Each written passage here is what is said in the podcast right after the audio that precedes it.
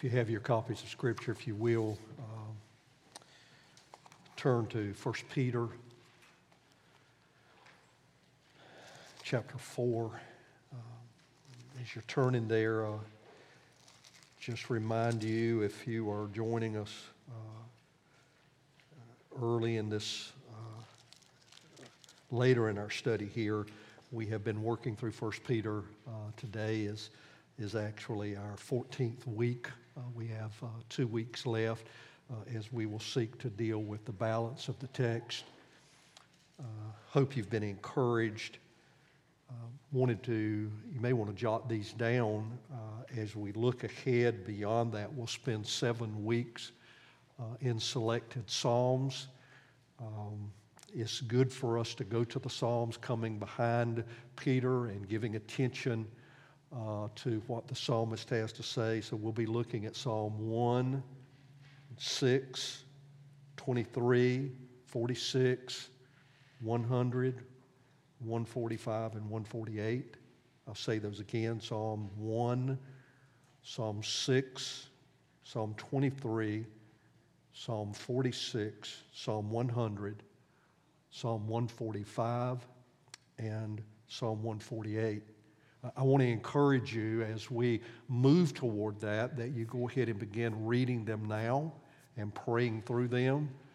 Um, there are a lot of different ways you can do that, but uh, I have found for me to, to read it and hear me read it and hear the words. And if that is a distraction for you, uh, most of you have access to um, uh, your iPhones and different apps, Bible apps, and in most of those they have an audio side.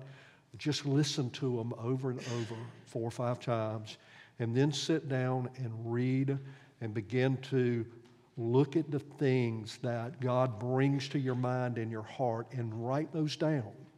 Uh, and as you write those down, then stop and meditate on those things. Uh, and then I would encourage you to write uh, write your prayers. Um, it's helpful to me, and then articulate those things to God. And I would encourage you in the course of that. This is not a, a seminar on how to on how to pray, uh, but include uh, in those things words of adoration to God. Uh, look at those things as we do here, even in our confessions, as we look at passages of Scripture every week. Uh, confess those things. Uh, if they are confessions about who God is, uh, then write those confessions down. But more importantly, if there are things there that you realize in your own life uh, that are inconsistent with, in any way, God's Word, uh, then confess that before God.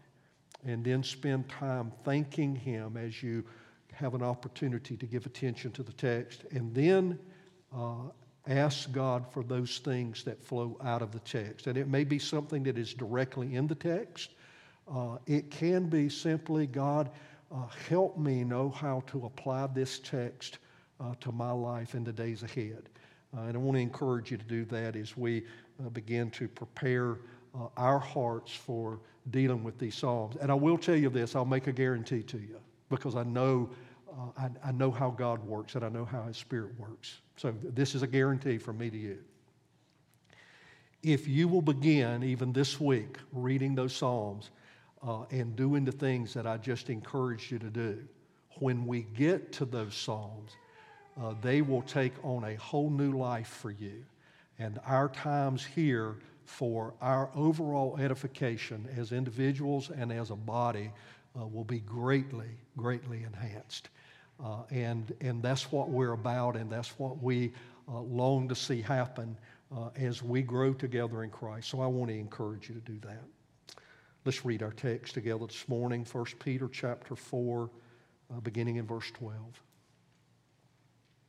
Beloved, do not be surprised at the fiery trial when it comes upon you to test you, as though something strange were happening to you, but rejoice insofar as you share Christ's sufferings, that you may also rejoice and be glad when his glory is revealed.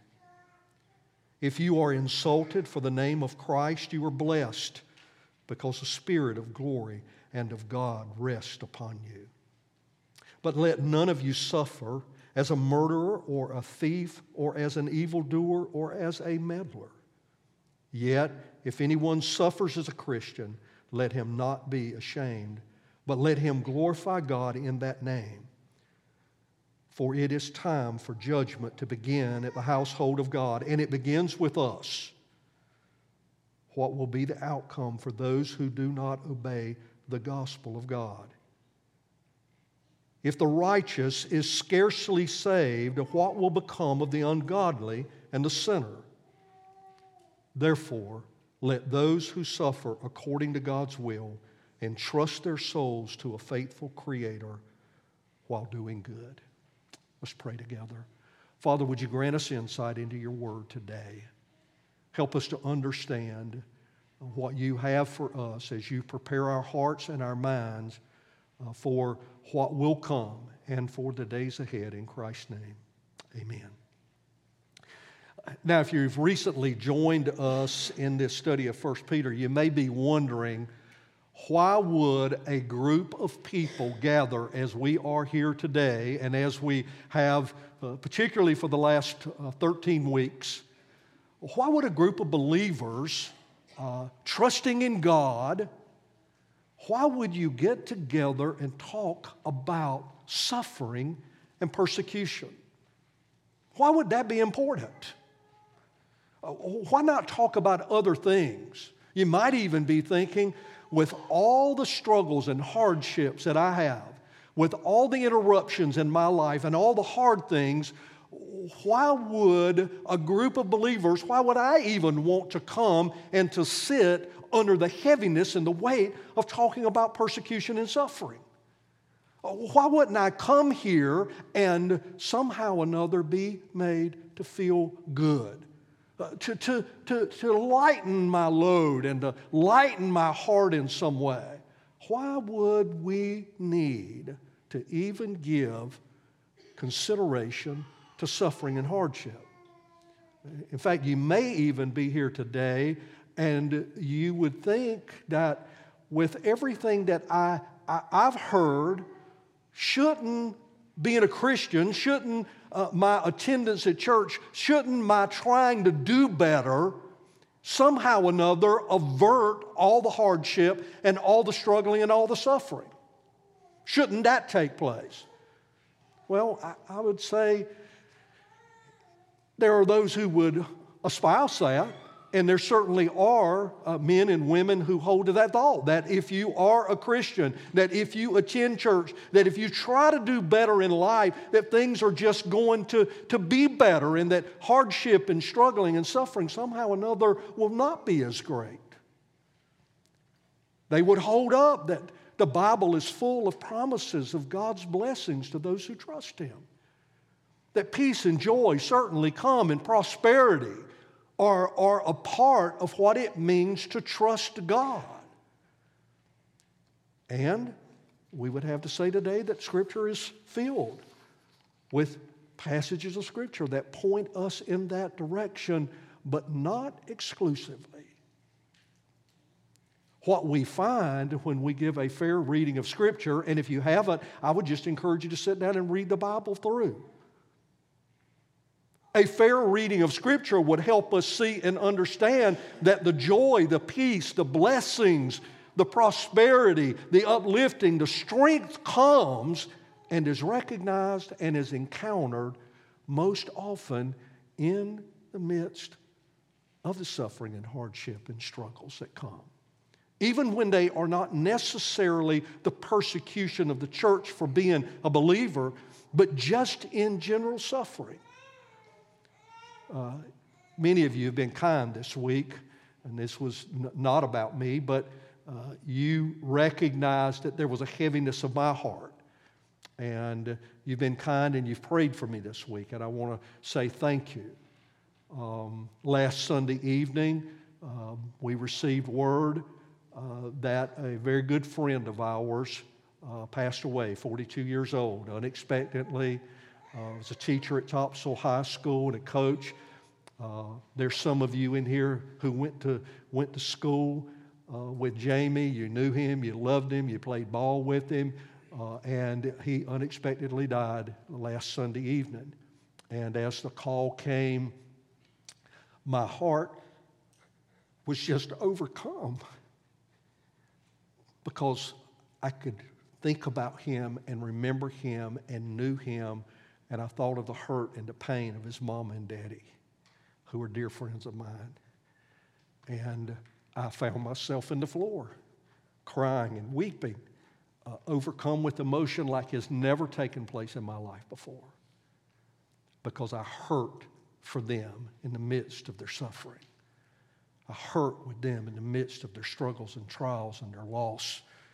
Uh, because as great as the loss was for us who knew Jamie, uh, that loss was magnified a hundred times uh, with his children uh, and with his mom and dad and family members.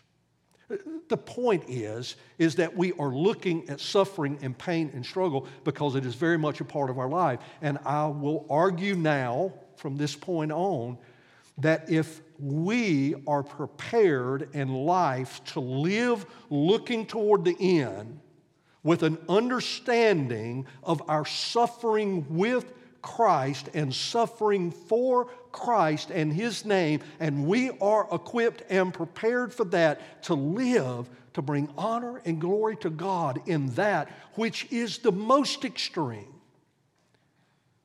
then other suffering and hardship and struggles in the course of our life will find their place under that, being dealt with and seen and viewed uh, in a way that will not make them go away, but certainly will be dealt with to bring honor and glory to God. I want us to look at the text here. And I'll give you an outline uh, that we will try uh, to go by. Uh, first point is, is that God and His glory is revealed in suffering. God and His glory is revealed in suffering. God's glory is revealed in suffering. Glory is revealed in suffering. Let's look at verse 13, and we'll see that again, and uh, then we will back up. He said, But rejoice insofar as you share Christ's suffering, that you may also rejoice and be glad when His glory is revealed. Now, now what are we speaking of when we are speaking of glory being revealed. What are we speaking of when we're speaking of the, the glory of God being revealed? What are we speaking of when we are talking about our own glory being revealed in the course of that? Well, uh, Peter helps us understand that. Back up in chapter 1, in verse 3, and we looked at it, uh, but he is, he is zoning in, in in this text. In verse 3 Blessed be the God and Father of our Lord Jesus Christ. According to his great mercy, he has caused us to be born again to a living hope through the resurrection of Jesus Christ from the dead, to an inheritance that is imperishable, undefiled, and unfading, kept in heaven for you, who by God's power are being guarded through faith for salvation, ready to be revealed in the last time. In this you rejoice though now for a little while, if necessary, you have been grieved by various trials. So he, he already introduces us to, uh, to the reality of trials. So that the tested genuineness of your faith, more precious than gold that perishes, though it is tested by fire, may be found to result in the praise and glory and honor at the revelation of Jesus Christ. And though you have not seen him, you love him. And though you do not now see him, you believe in him and rejoice with joy that is inexpressible and filled with glory, obtaining the outcome of your faith, the salvation of your souls. So, what is it are we talking about? Well, glory carries with it the idea of exaltation. In other words, being lifted up, being accepted. So, when we read and hear about uh, those who trust in Christ being exalted, being glorified, we're talking about them being accepted by God, embraced by God, called to God, brought to Him, brought to Him for eternity. We see that. We know that. That's what Peter was talking about when he said that you have an inheritance, and your inheritance is with God. It's kept by God. It cannot go away, and He will accept you and bring you to that inheritance. That's his point. That is, that is the glory that we are looking at, the glory of being in His presence. It's being held up. What's the opposite of exaltation? Well, it's repudiation. To be glorified is to be, as we said, accepted and elevated, and the opposite is to be rejected and cast down or cast away. So, when we are hearing about this glory that is being revealed, it's the exaltation of Christ, His, his, his, the, the, just the magnification of His glory and who He is as the Son of God, sitting at the right hand of the Father, interceding for those whom He has saved. His brothers and sisters, His bride.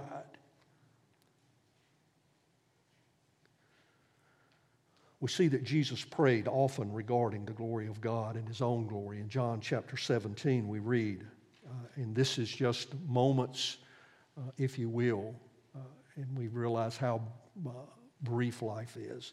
Just moments before he is to go to the cross, he said, Father, the hour has come. In other words, the time is here, it is upon us. This hour has come. Glorify your Son, that the Son may glorify you. What was Jesus referring to?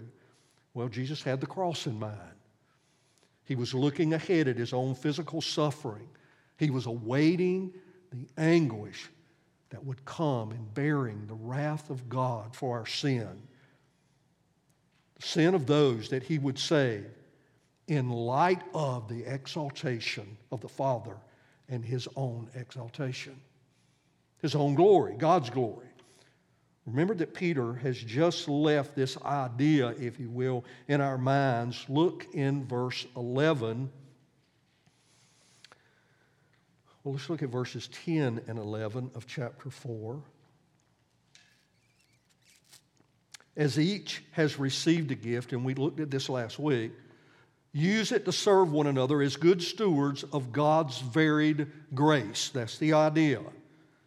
Whoever speaks is one who speaks oracles of God. Whoever serves as one who serves by the strength that God supplies, in order that in everything God may be glorified through Jesus Christ. To him belong glory and dominion forever and ever. The point that Peter is making is as he's coming out of this idea that Christ is to receive all the glory, that God is the one who is to be honored and glorified in all things, that we serve in the life of the body as a family and as a group of people that are seeking, first and foremost, the glory of God and His own exaltation. Not that He needs to be exalted by us, but that we need to recognize that there is no one greater than Him we need to worship Him and praise Him and live for Him and think on Him and serve Him and serve one another that He may be glorified. That in that exaltation that we worship Him and Him alone. That's, that's what Peter is, is pushing for. He's pushing for that among those who are suffering and being persecuted, those who are struggling. We looked at that. Why is that important? Well, it's important for us to remember that this glory that is coming in our identifying with and even suffering with Christ and for the sake of His name and for His glory is good, and we should be glad for it and rejoice, and we will because God is the one who will be glorified and exalted, and we will as well. And through this text, uh, we're reminded that glory is directly associated with suffering and persecution for the sake of Christ. We sang a song just a few minutes ago. Oh, love that will not let me go. Uh, I don't know how long it's been since you sang that song. We sang it to Indelible Grace's version, uh, but the hymn itself was authored by George Matheson, a Scottish minister and hymn writer uh, who was blind uh, at 17, completely blind at 20. Um, and he continued, uh, he continued to preach and to, and to write hymns. In fact, he wrote that hymn in five minutes never touched it again, wrote it in five minutes on the eve of his sister's wedding.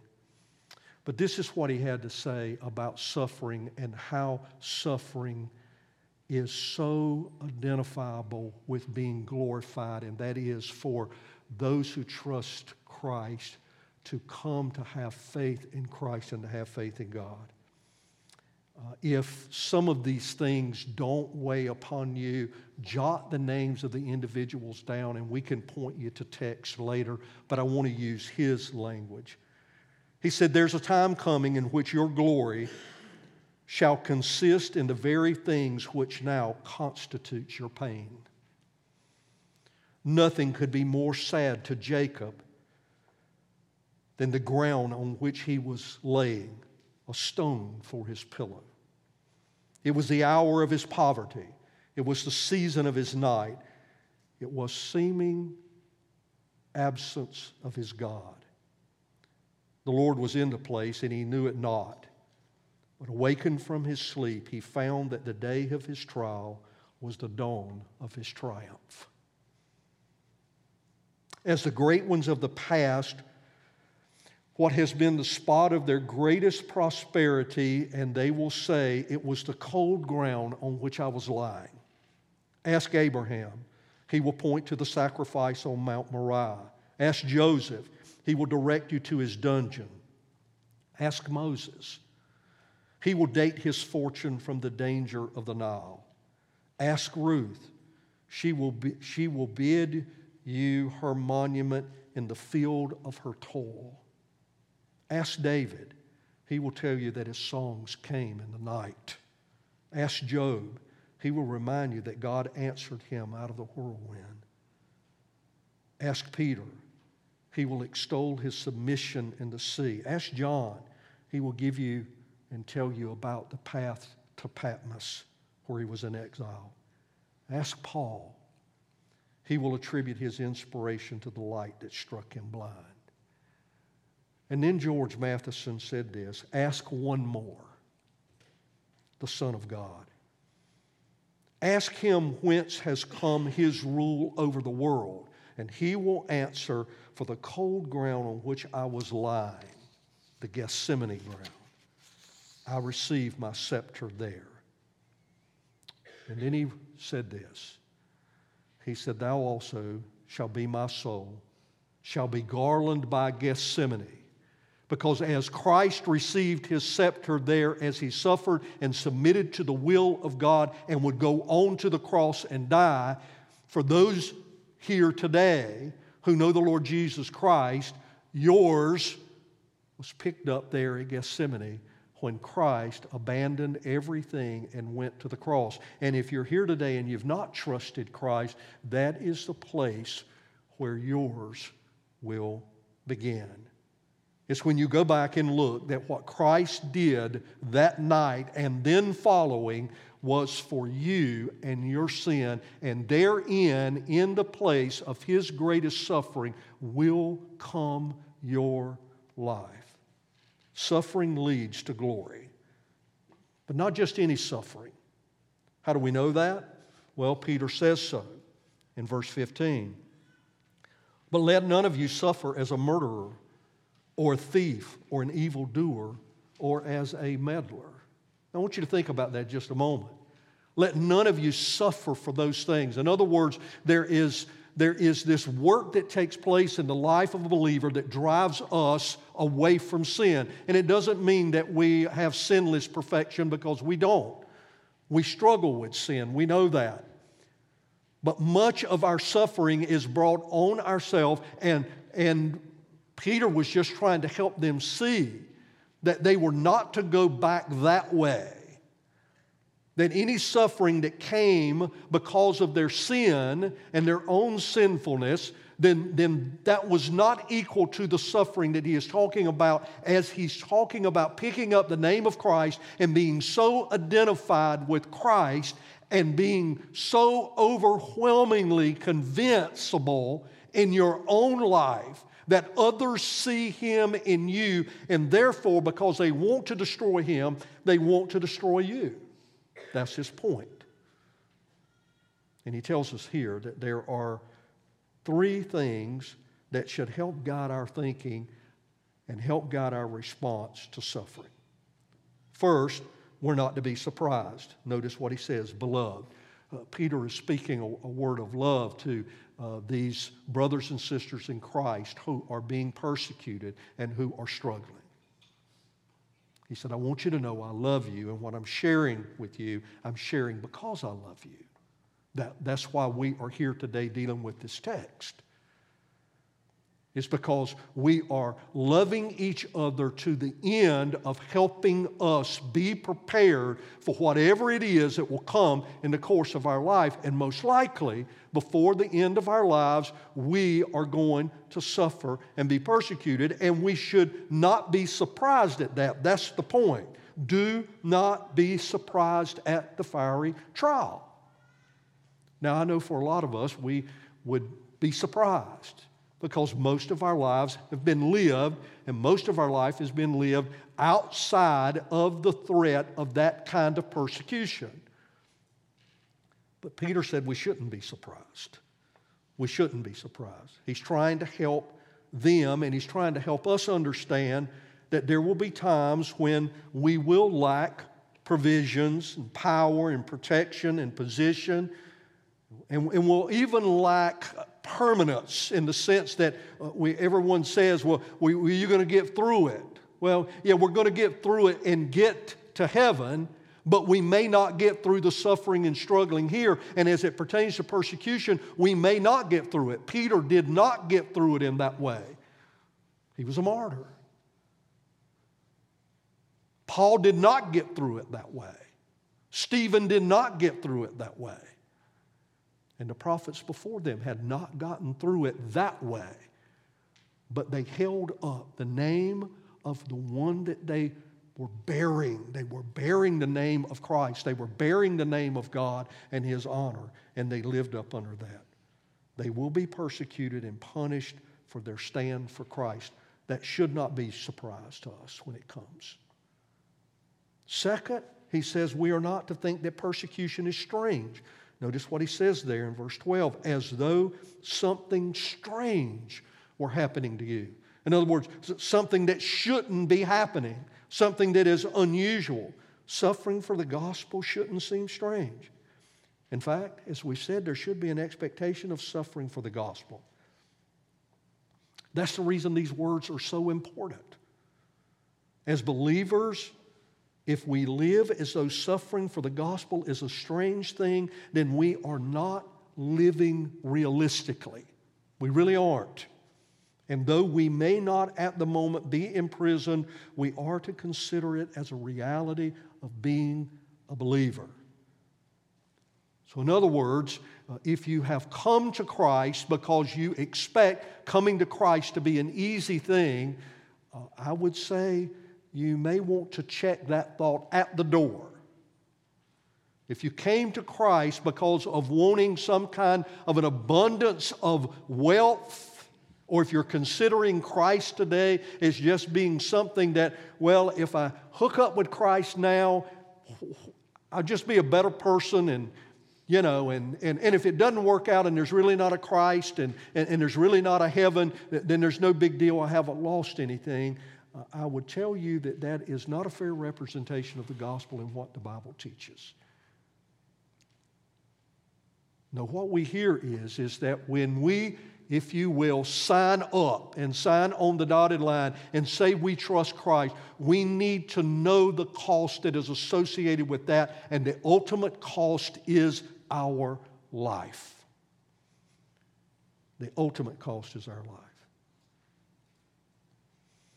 Christians should have an expectation of imprisonment and suffering and a firing squad, if that may be what it is. We must be prepared if we are going to stand when it comes. Now, here's the question I've asked myself, and I don't know if you've done this or not. If you haven't, I would encourage you to do it. What will I do when they come and take me to prison? Or they take my belongings? Or they lead me to the place of execution? That's a reasonable question. What will I do? Will I denounce him? Will I stand faithfully and still proclaim the gospel? What have we done when we have been around individuals and we saw that it wasn't popular or wasn't something that they would embrace? Did we alter ourselves in some way? Did we alter our, our comments? Were we careful with what we had to say about God? Or were we at that time bold in our witness in talking about Christ and who He is and His glory and His goodness? John Piper tells of persecution of, of Vivia uh, Perpetua.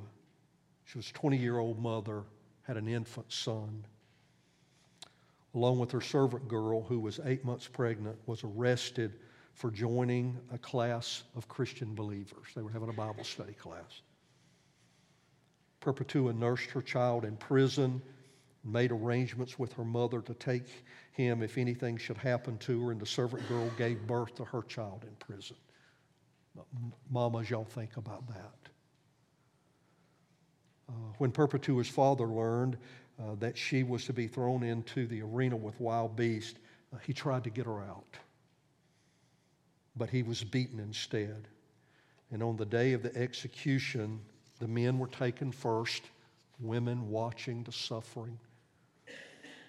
Among them was Satyrus, the Bible class teacher, and he stopped at the gate for one last word of testimony with one of his uh, fellow believers and then even stopped and spoke with the prison governor who later turned to Christ and became a martyr himself. And the men were sent into the arena with a bear, a leopard, and a wild boar.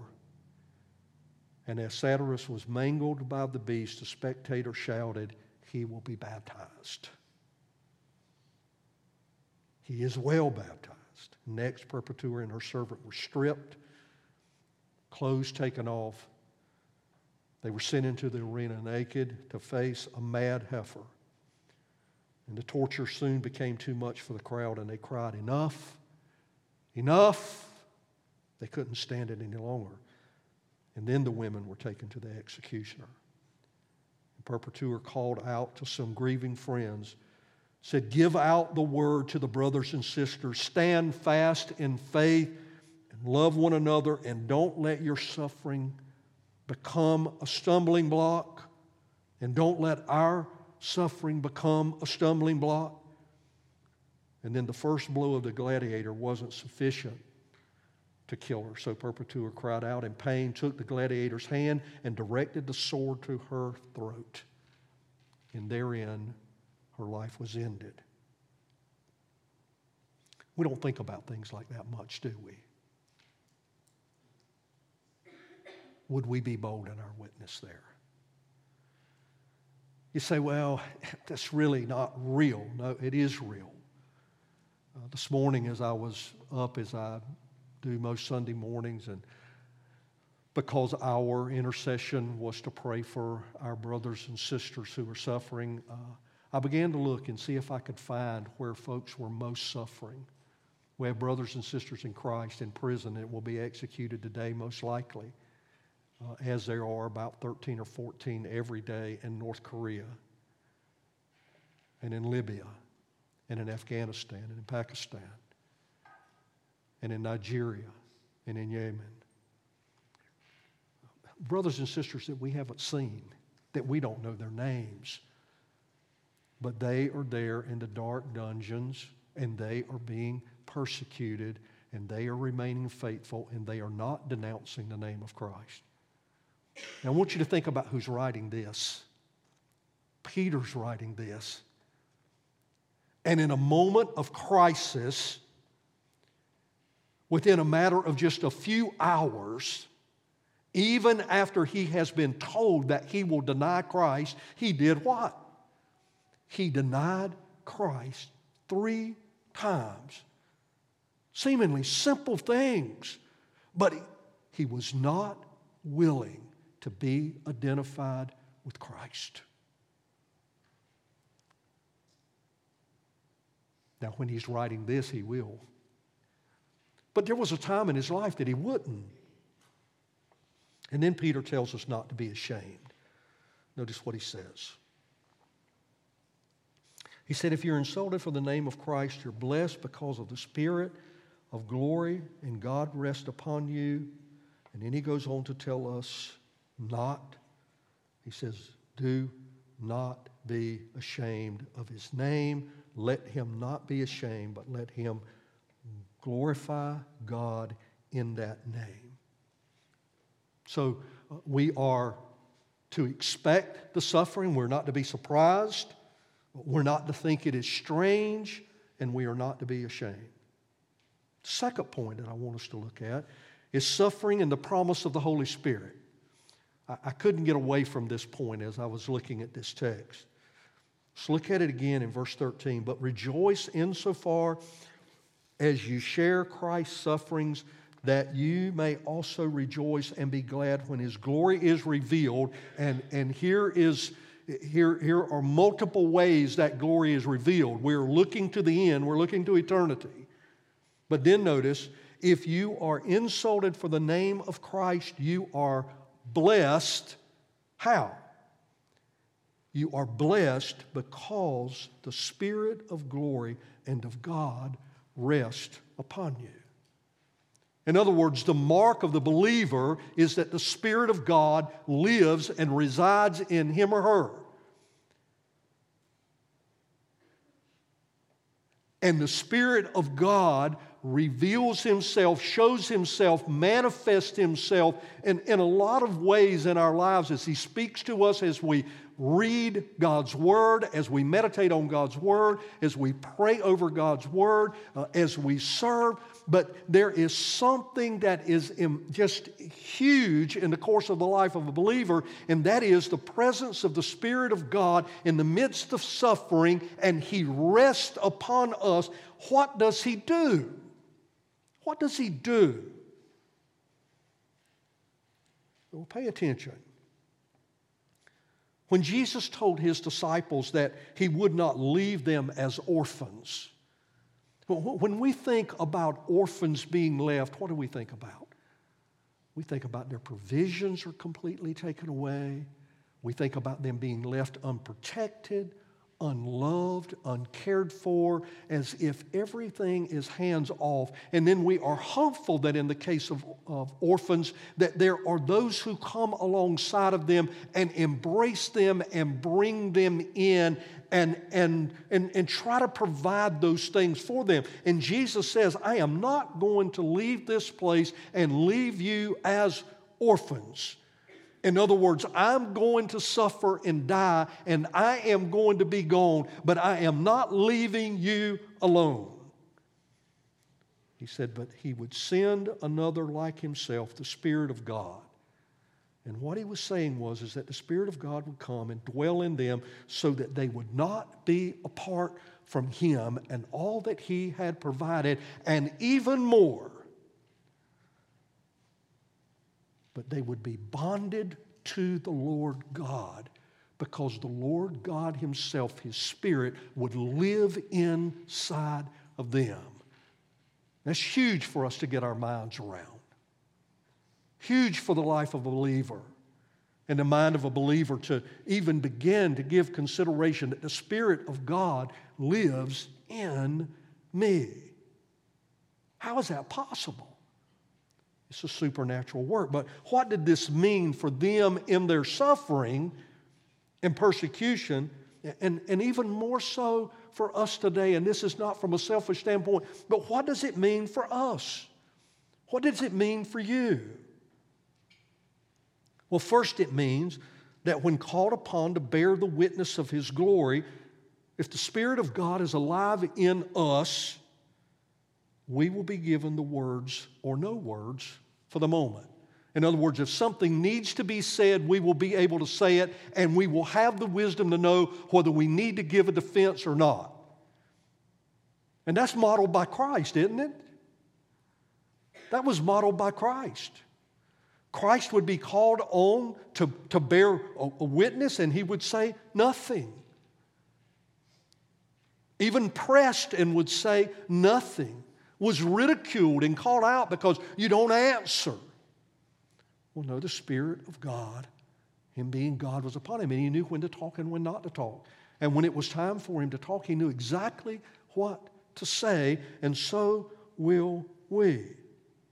In Mark chapter 13 and verse 11, we hear Jesus say these words Do not be anxious beforehand about what you are to say. In other words, when you are bearing witness and testimony, when you are called before those to, who, are, who are calling you to give some kind of a defense, he said, But say whatever is given to you in that hour, for it is not you who speak, but the Holy Spirit. That's what he said. That's what the Spirit of God does. Second, the Holy Spirit encourages us that we are being kept by God.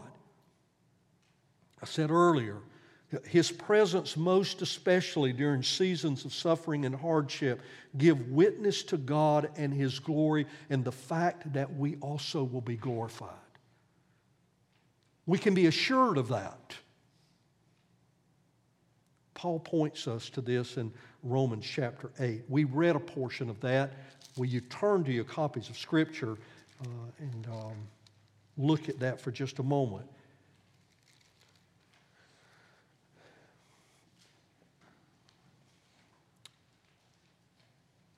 In verse 16 of Romans 8, the Spirit, talking about the Holy Spirit, the Spirit of God, the Spirit bears witness with our spirit. Paul just said uh, that you, you are not a believer if you don't have the Spirit of God. Spirit of God living inside of you is a, is a, is a guarantee by God. It is the, it's the earnest by God of what He has promised. But the Spirit of God Himself bears witness with our spirit that we are children of God. And if children, then heirs, heirs of God and fellow heirs with Christ. And now listen to this provided we suffer with him in order that we may also be glorified with him. And then notice the very next thing, and this picked up in our, uh, in our call to worship this morning. For I consider that the sufferings of this present time are not worth comparing with the glory that is to be revealed to us. The Spirit of God in us, in the midst of suffering, is witness and testimony that we are held and we are kept by God. In other words, it affirms again in the midst of persecution that we are His. You know, one of the ways to find out if we are His is to face persecution. Those who face persecution, they are refined at that point. They are refined. In fact, those who come into face of persecution are defined oftentimes. In other words, it's weeded out at that point. We're weeded out at that point, and we'll look at that a little bit later. Third, Coming out of that is the Spirit's presence and ministry in us that enables us to recognize the value of the loss of all things for the sake of Christ, even our lives, because nothing compares to the glory that we will experience in His presence in eternity. That's what Paul was saying in Romans 8. That's what we hear in other places in Scripture. The third point I want us to look at in closing is suffering in God's judgment. How should we live our lives? How should we live our lives? Maybe an easy answer to that is, is with eternity in mind. With eternity in mind. We, we've looked at judgment as we have dealt with Peter, but here again we see in verse 17 for it is time for judgment to begin at the household of God. It could be translated, for it is time for judgment to begin from the house of God or at the house of God. And it begins with us. That's what Peter was trying to say. Peter had in mind Uh, Ezekiel chapter 9, where uh, the, the, the, judgment of God is coming for refining purposes, and it began with the priests themselves. He had in mind Malachi chapter 3, seems to be because he's using the same language, that common language there about things beginning at the house of God. And he's Peter is saying that for it is time for judgment to begin, the refining judgment that ultimately will end with the final judgment. But now he's going to separate the people. It begins with us. In other words, that's where the judgment begins. The suffering and persecution and hardship begin with his people. And I want you to think about that for just a moment. We have already said uh, even from last week, back up in verse 7, the end of all things is at hand. In other words, Peter was arguing that nothing else needs to happen at this point. The defining point in human history was the death and the resurrection of Jesus Christ. That was the, def- that, that was the central point. That was the defining point. That was the hinge upon all things. And that has taken place and it has happened. And now he's saying, with that in mind, that those things that come in the way of judgment that begin with persecution and suffering begin at the house of God. And it begins with believers. And here's what he's posing What will be the outcome for those who do not obey the gospel of God? In other words, if judgment begins with those who profess belief in the gospel, what can be expected for those who do not obey the gospel of God? And then he draws from Proverbs chapter 11 and verse 31. If the righteous is scarcely saved, and his point is not to call into question or cause them to question their salvation. He's just saying that through the course of life, things are hard for the righteous. They're navigating through the difficult times uh, in the course of life. Uh, Calvin put it, he said, a believer is like a ship uh, with a sail that is coming to port, that is having to navigate uh, the coral reefs. And if any of them make it to port, uh, it's a wonder because of the winds that are cutting various ways and they're trying to navigate they're trying to navigate all of these obstacles. Faith carries us through all of these obstacles ultimately bringing us to the shore. That's his point. If the righteous is scarcely saved what will become of the ungodly and the sinner? The point is is that there will be no hope for them if they do not believe. That's the point. Where does that leave us? Well, look at verse 19.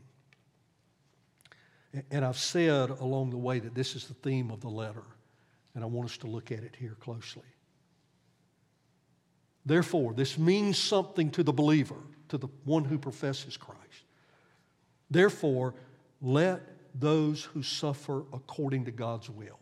Okay? So I want you to see, uh, we made mention of this last week, and I want to mention this again. When we are talking about the sovereignty of God in all things, we recognize that suffering is the will of God. Persecution is the will of God. It doesn't catch God off guard. No, we find that it refines His bride. It refines us. Suffering does refine us. Hardship refines us. Refines us. It sanctifies us. I had made mention to someone this week that just in everything that took place this week, uh, I, I, was reminded uh, that God was refining me and sanctifying me even through Jamie's death. I was learning better how to shepherd, learning better how to care for people, learning to suffer when others suffer, learning how to feel others' pain in as much as I can. But, but that's not just a pastor thing. It certainly is a pastor thing, but it is not just a pastor thing. It is a believer thing. It really is. To express our love and to care for one another here in the body of Christ to be willing, as we even looked at last week, where love covers a multitude of sin, to forbear with one another. Whatever it is, we forbear and embrace one another, and we hurt and we care for and we encourage. It's refining, it's a sanctifying process. And the same takes place in the course of persecution and hardship. He says so. It's a part of the will of God. And here's what he says, and here's, here's where it comes down to. Therefore, those who suffer according to God's will, and he says this, entrust their souls to a faithful Creator. In other words, they entrust their souls to God. They don't trust themselves, they don't trust their thinking. They are not trying to preserve themselves. They entrust their soul. Entrust their soul to who? A faithful creator. Faithful in what way? Faithful in every way to keep them and hold them. That's the reason we looked at Romans 8 this morning as our call to worship. Because absolutely nothing will separate us from the love of God. He is faithful in it. And not only is He faithful, Peter presses here that He is creator, so nothing was before Him, and He has made everything, and He holds all things, and He keeps all things. And if you are His, He keeps you and your soul.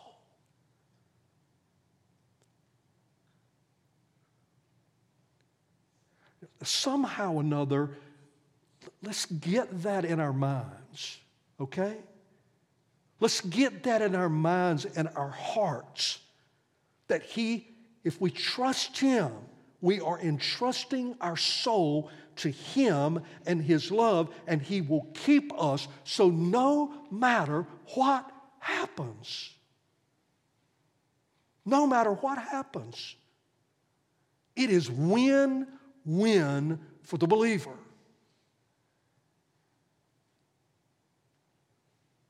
It is win win for the believer. And we do this while doing good. We, we do this while bearing out his name and doing good. We do this in living for him in a convincible way, not hidden, but in a convincible way. Don't trust yourself. Do not trust yourself. Entrust your soul to God. Let's pray. Father,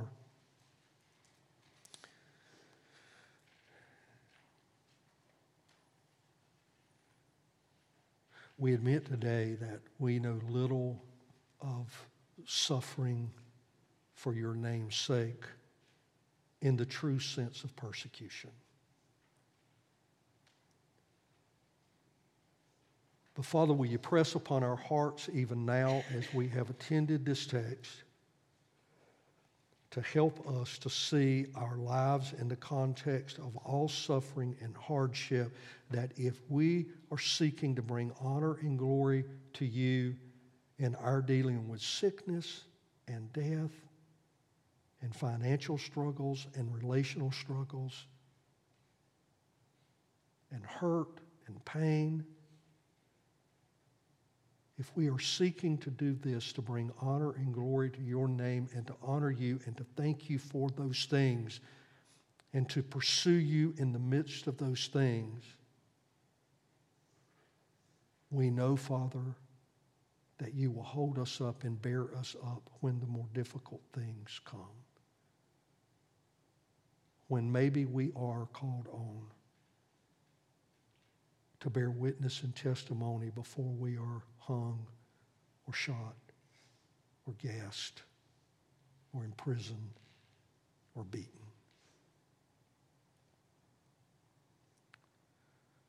Father, prepare us for that and cause our hearts to be so,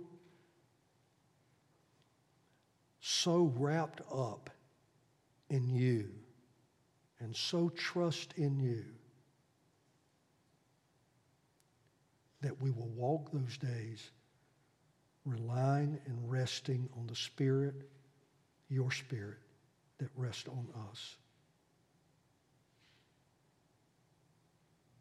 Help us, Father, to abandon our thoughts of living just for today and for our own pleasures, but to give consideration to your grace toward us in Christ to the end that we bear his name and share Him